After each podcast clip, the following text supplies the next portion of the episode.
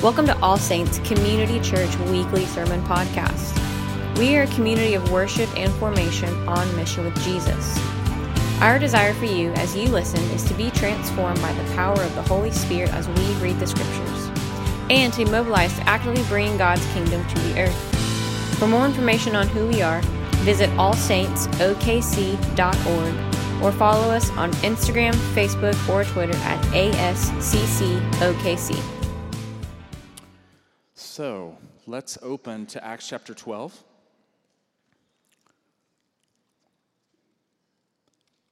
And just a bit about what we do. We love the Word of God, right? There's three things that we do on Sundays, and we worship. We worship in song, and we worship in sacrament. So we have the Lord's Supper, and we may be even doing that more often. And we continue to worship through our time in the Word of God. And then we also have the works of Jesus, something that the vineyard has been doing for 45 years. Those three things worship, the Word, and the works of Jesus. And so we really prize the opportunity to even open this book. Think about brothers and sisters in some Muslim countries, some Asian countries. You can't even own a Bible. And yet, look around. We have Pew Bibles, we have Bibles all over the place. And so I want us to think about what an absolute privilege it is to open the Word of God. And you can do it each day. And so what we do together on a Sunday is kind of a model. Um, I very simply read the scriptures and make some comments and walk us through, and we worship through that time in the scriptures, as Chris was saying, really the point of opening the Bible is not a relationship with a book, it's a relationship with a person. And so when we open the Bible, it brings us into contact with a living person, Jesus. And John 1 says, He is the Word.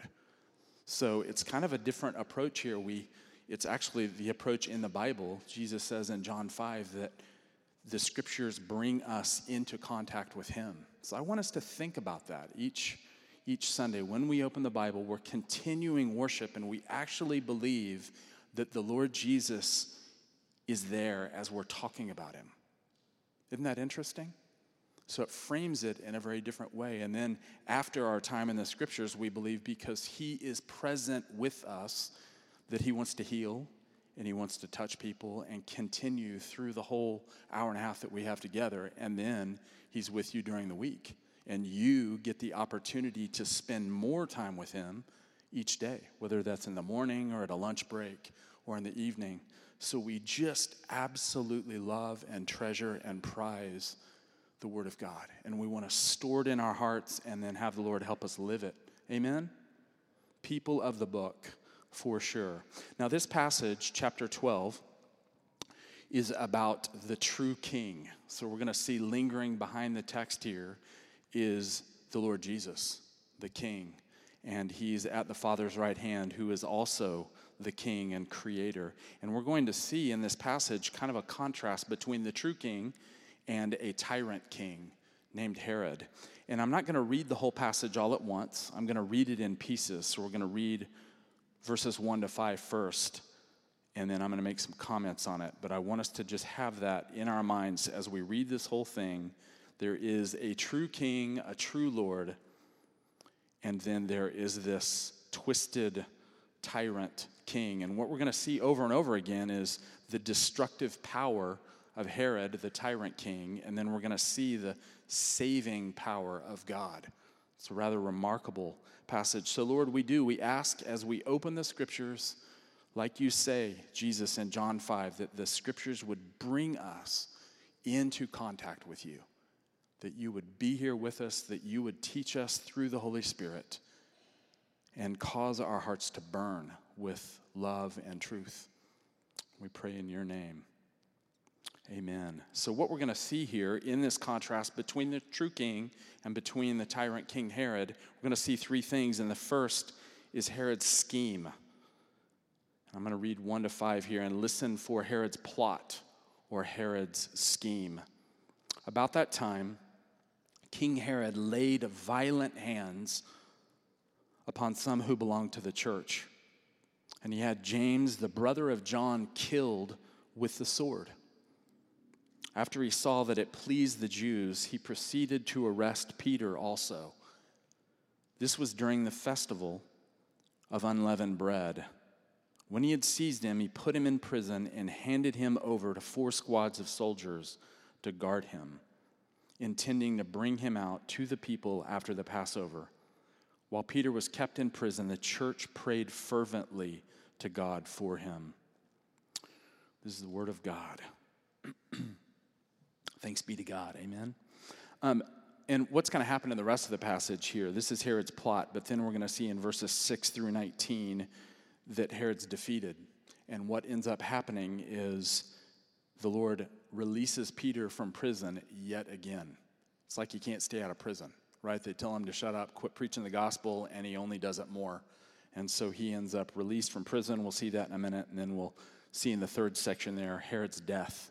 There's judgment against him. But let's look at this. At verse 1, it speaks of King Herod Agrippa. And let me just tell you, this guy comes from a family line of gnarly leaders, evil leaders. And they have this history going all the way back to King Herod the Great. And he was born 72 years before Jesus, and he had at least seven sons. We know of seven sons. And so, this guy that we're encountering here, about 40, the years about 44 AD, that's when this is happening. This guy is the grandson of Herod the Great. Now, do you remember Herod the Great? If you think about the beginning of Matthew's gospel, Matthew chapter 2, Herod is the one who killed all the male infants when he heard that Christ the Messiah, the King, was being born. So, this is this guy's grandfather.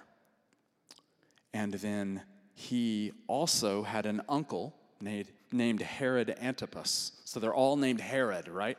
With different surnames at the end of that. But it's kind of like Caesar. You would have Caesar Augustus and you would have various Caesars. It's the same thing with these leaders.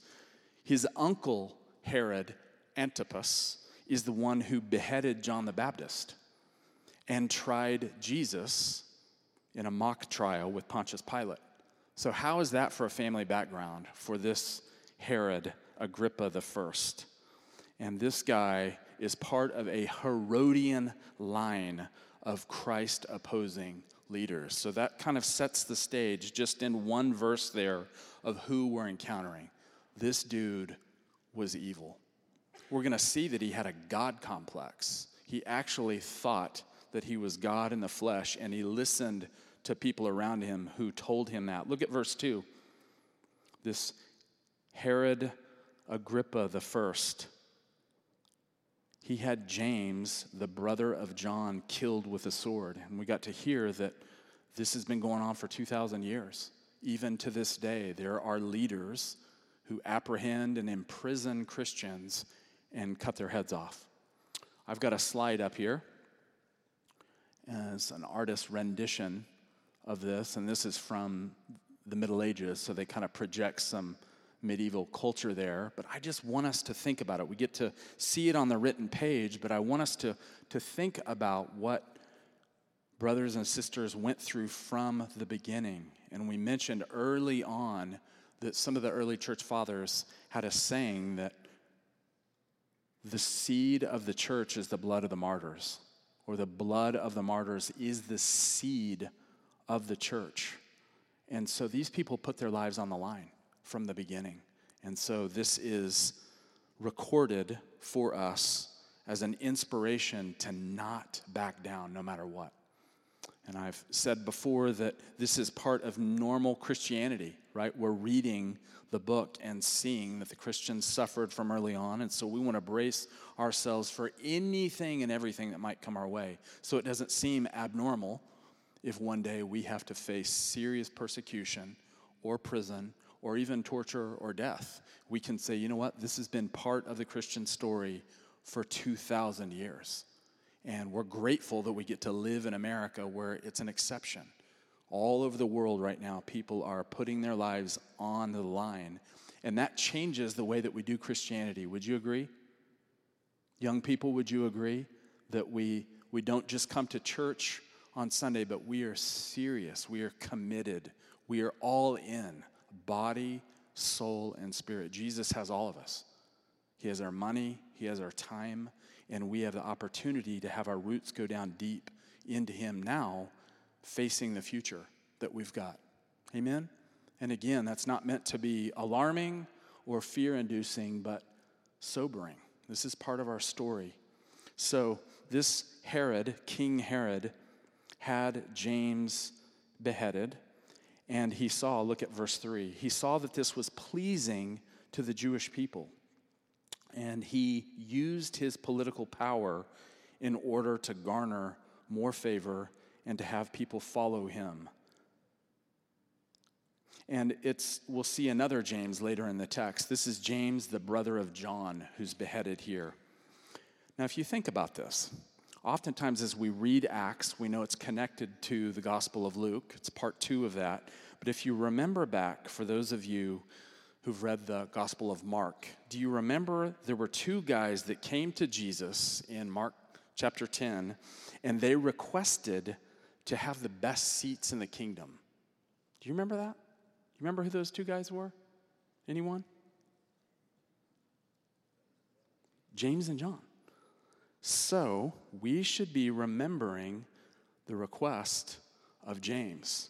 Now, that's what we love about the Bible, right? It is an incredibly human book full of human beings in all their glory right? Can you imagine you've got Jesus, the Son of God, God in the flesh, and these two guys are probably bickering with the other disciples, and they come to Jesus and they say, Hey, can we have the two best seats in the kingdom? When all of this is over and you establish the kingdom, it's going to happen real soon. You're going to overthrow Rome. Can we be sitting right there with you? And can you imagine Jesus going, What have I gotten myself into? I've got 12 guys, and they're all like this in different ways. And so here we get to see Jesus had told them in Mark 12, he goes, I'm not sure that you know what you're asking for. And there were actually parents even requesting for their disciples' sons to have the same thing happen. And he, he told them back then, Are you willing, James and John, to drink the cup and to share in my baptism? And they seemed to respond affirmatively, but I don't think they really knew what they were asking for. This is James getting to walk out and fulfill what he had requested from Jesus. He does, in fact, get to have a place of honor as one of the first disciples of Jesus, and he's the first apostle to be martyred. So Jesus granted his request. Totally different mindset, isn't it? than what we have. It is an honor, according to the Word of God, to give our lives for Jesus. Now, we saw the first martyrdom in the church, and who was that in Acts 8? You remember? Stephen. So he's the first non apostle that's martyred, and he's forever known now as the first Christian in Christian history to give his life. Well, this is the first disciple, the original apostle who was able to give his life. Look at verses 3 through 5.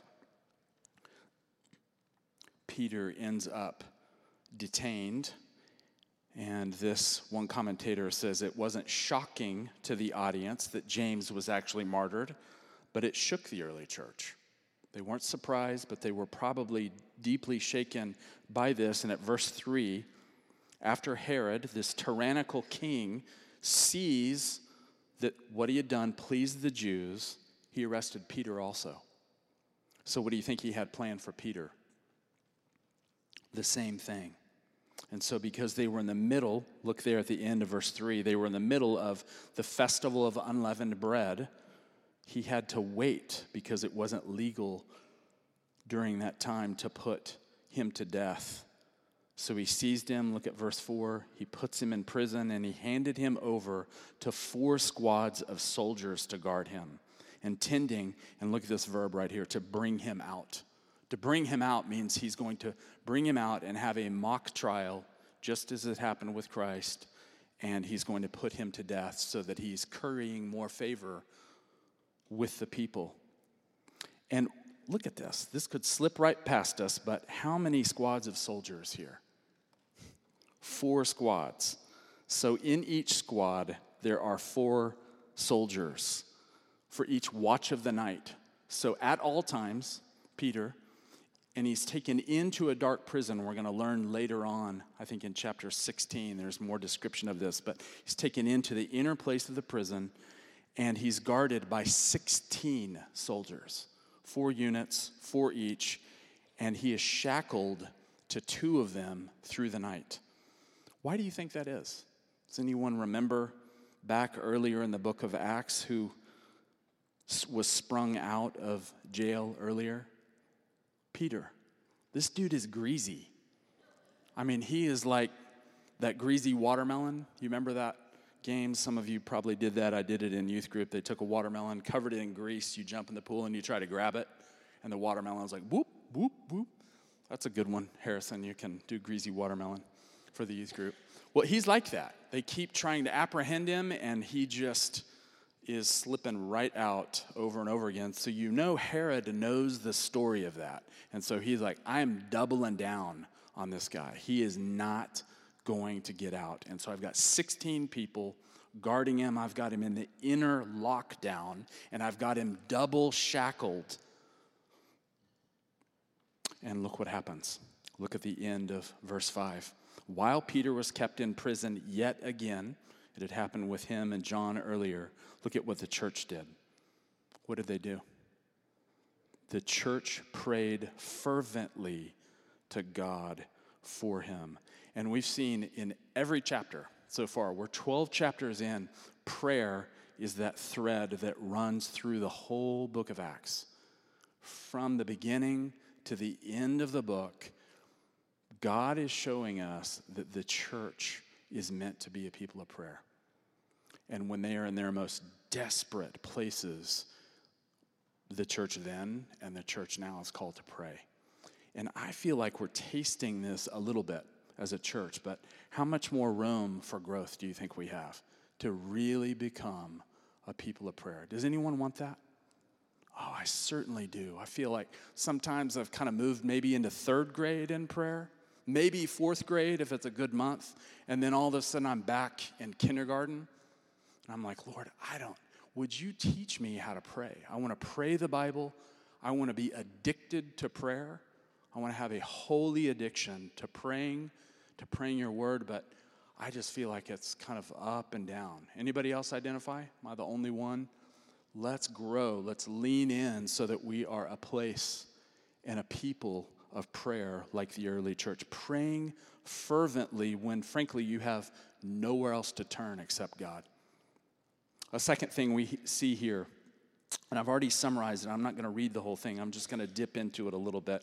But verses 6 through 19 talk about the defeat of Herod. Herod is defeated, Peter's delivered from prison.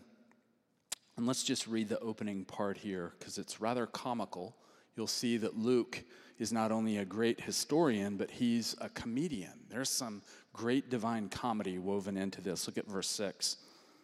The very night before Herod was going to bring him out to kill him, Peter, bound with two chains, was sleeping between two soldiers, while guards in front of the door were keeping watch over the prison. Suddenly, an angel of the Lord appeared, and a light shone in the cell. The angel tapped Peter on the side and woke him, saying, Get up quickly. And the chains fell off his wrists. The angel said to him, Fasten your belt and put on your sandals. He did so. Then he said to him, Wrap your cloak around you and follow me. Look at verse 9. Peter went out and followed him he did not realize that what was happening with the angel's help was real. He thought he was seeing a vision. After they had passed the first and the second guard, they came before the iron gate leading into the city. It opened for them on its own accord, and they went outside and walked along a lane. Then suddenly the angel left him. So, friends, this is yet another miraculous deliverance from prison, and Peter obviously was not sweating it. He knows the next day that he will stand in a mock trial, kangaroo court, and that he will give his life, just like James has. And what's his response? All night tossing, turning, sweating, wringing his hands. What's he doing? He's sleeping. Think of anyone else in the Gospels who slept in a really tumultuous moment? Jesus. Jesus slept, went into the bottom of the boat. The boat seems to be falling apart. They're freaking out. Jesus is down there getting a cat nap. Peter, the knucklehead that he's been in the Gospels at different times, and I say that because I'm a fellow knucklehead at times, and Jesus puts up with us. But Peter's learned something. He's like, I am going to bed, and I'm going to sleep because God's got this. It's, it's not just an element here that is without meaning at all. He is sleeping deeply. He's sleeping so deeply. What does the angel have to do? That's right, Wallace went, has to tap him. And we're going to see, remember that word tapped, okay? So it's the same word that's going to show up later, but he tapped Peter because he had that melatonin flowing through his body. He's conked out. And he has to tap him and tell him to put his clothes on and to walk out, and the shackles fall off. It is another unbelievable, astounding, miraculous deliverance. And we saw that after he leads him out, that suddenly the angel disappears. I wanted us to look again. I've got another image here that someone has beautifully portrayed here. And you can see Peter there is sleeping, and the angel appears in this inner part of the prison. And if you could see on the, the background there, and with his right hand, these shackles are falling off, and this angel is poking him, saying, Wake up, Peter, come with me, come follow me out of the prison. I think there's another one as well.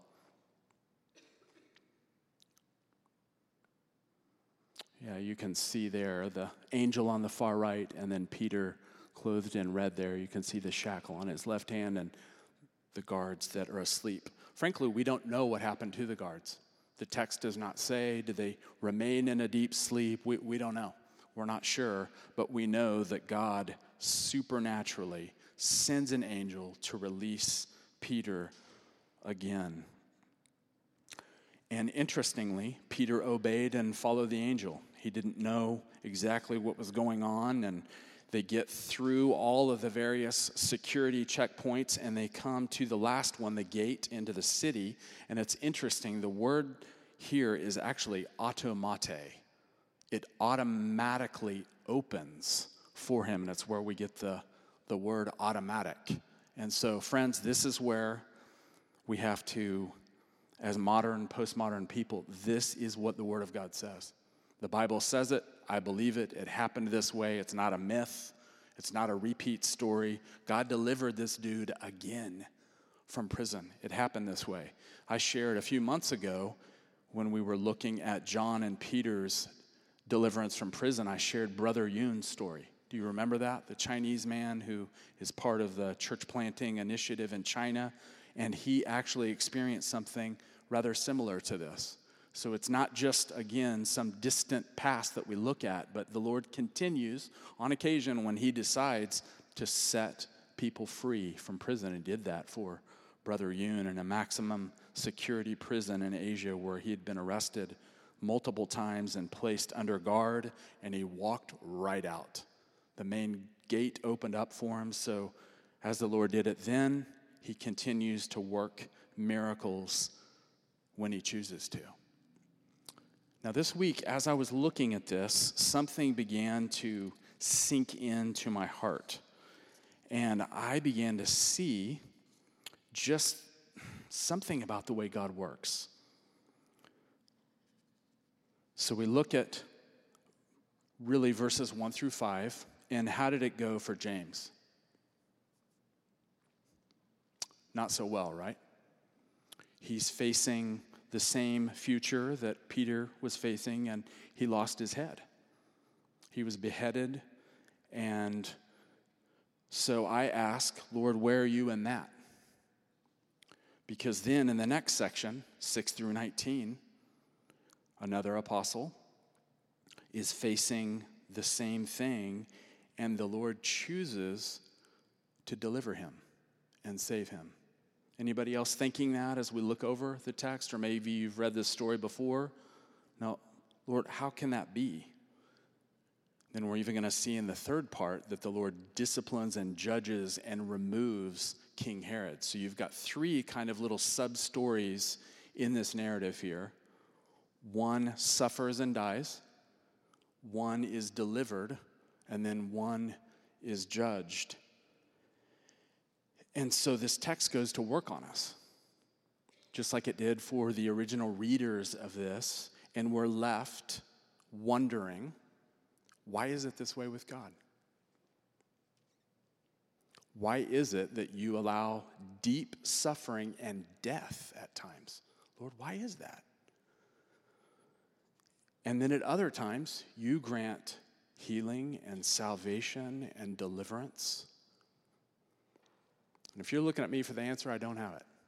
Here is the answer, and that is pray and cling to Jesus, and you can work it out with Him.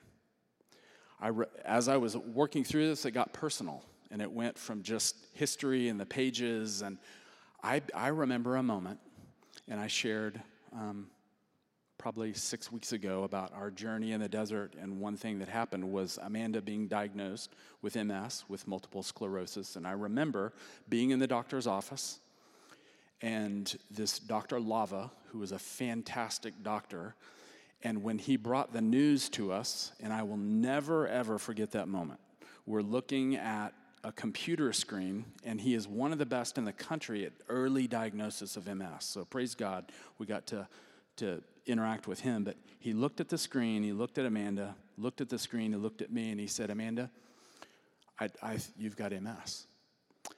And I mean, immediately, I was just, my head was swirling. I was mad. I was kind of mad at him I was mad at the whole situation. I was mad at God immediately. And so I said, Dr. Lava, how, how often does this happen that a mother and a daughter have this? Because I shared that, Amanda's mother had it as well. How often is that? And he looked right at me and he said, None of that matters. And I said, Well, I want to know the data. I want to know the numbers and all this. And he goes, Brock, she has MS. And you've got to, from this moment on, move forward and just embrace that. That's the reality of it. And this doctor was rebuking me because I had questions and I had anger and I wanted to see explanation. And I sensed the Lord even just speaking through him and correcting me and saying, This is what it is. And so you have to embrace it. Now, that doesn't mean we don't hope for healing. And then the doctor went on to say that her life, she could live symptom free because of the drugs. And thankfully, that's how it's been for the most part. But in that moment, I was just filled with questions and anger, and it didn't go away. But, friends, I think there are certain things, certain moments, certain times where the only thing we can do is get on our knees before God and say, This is how it is. This is what it is. And my complaining or my desire for more information, God, show me the data, as if that's going to help. We have to get on our knees before God and submit to God's wisdom and God's ways. And that doesn't mean that we don't pray for healing that's not what I'm saying at all. Well, this is just our lot, and we pray for healing, we use the medication, but in this moment, I had to embrace, Amanda had to embrace, that was the news that we had. Do you feel me on that? I just, there are certain moments that you are having and that you will have, and the only way forward is to open your Bible and to pray and to cling to Jesus and to trust Him as the King and the Lord of your life. And you may not ever get an answer that satisfies you. And in that moment, I would challenge you to think is it better to suffer with God or without God? Because we went on to grapple with this and we were angry and frustrated, but we came to that conclusion. We either get to do this with God and with the presence of the Lord Jesus, whether we're feeling it or aware of it or not, and cling to Him, or we can do it without Him. So, friends, we will suffer. I didn't plan on going into all of that, but sometimes reading the Bible gets personal, doesn't it? And that's how I hope it is for you that it moves from just stories or familiarity with it, and the Bible, the Word of God, goes to work on us. Hebrews 4 says that it's like a sword, and it goes, it cuts down to the depth of who we are and searches our hearts, and God shows us His love and His mercy, but we end up prayerfully clinging to Him. Amen. So, very quickly here, Peter goes back to the prayer meeting. He's escaped. God's delivered him from prison. He goes back. This young lady named Rhoda comes to the door. Peter's knocking, knocks at the door. This young servant girl comes to the door. She goes, Oh my goodness, it's Peter. She goes back to the prayer meeting and says, Peter is at the door. And they all laugh. And they're like, Girl, you're out of your mind. Literally, that's what the word means. You're mad. You're out of your mind. You're beside yourself. Again, humor. Weren't they back at verse 5 praying fervently? Is that what the text said? They were praying earnestly and fervently. And here, God answers their prayer. Peter shows up knocking, and they don't believe it. This is the early church. It's awesome to think that you can pray earnestly and fervently and also be unexpectedly surprised by an answer to prayer. So, the short of it, they end up interacting with Peter, and God delivered him. And then verses 20 through 25, you know what? We'll do that next time. Why don't we stand? Herod ends up dying. I'll open with that next time as we look at Acts 13. And I would encourage you, we linger in a book of the Bible like this for several reasons. And one is so that the message really sinks in to us as a church. We don't just randomly pick a book and think, ah, kind of roulette. Let's go with Acts. We prayerfully think about it and then we spend time in it. And then we want the Lord to work the book of Acts into our hearts and into our guts as a church. So I would encourage you each week, spend time reading in Acts. We're going to be looking at Acts 13, 1 to 14, and I'll come back before we do that and we'll look at Herod's death because the true king ends up winning over the tyrant king. Got the worship team up here. Why don't we have the ministry team come up as well? Lord, we thank you for your word. And we do, just as a church right now, we kneel before you, we bow our hearts before you, we say that you're the true king, and we joyfully and willfully submit ourselves to you. We give ourselves to you. And we say that we trust you in your goodness. We love you, Lord. Thank you that you love us so much. And we receive the grace of the Lord Jesus and the love of God and the fellowship of the Holy Spirit today. Amen.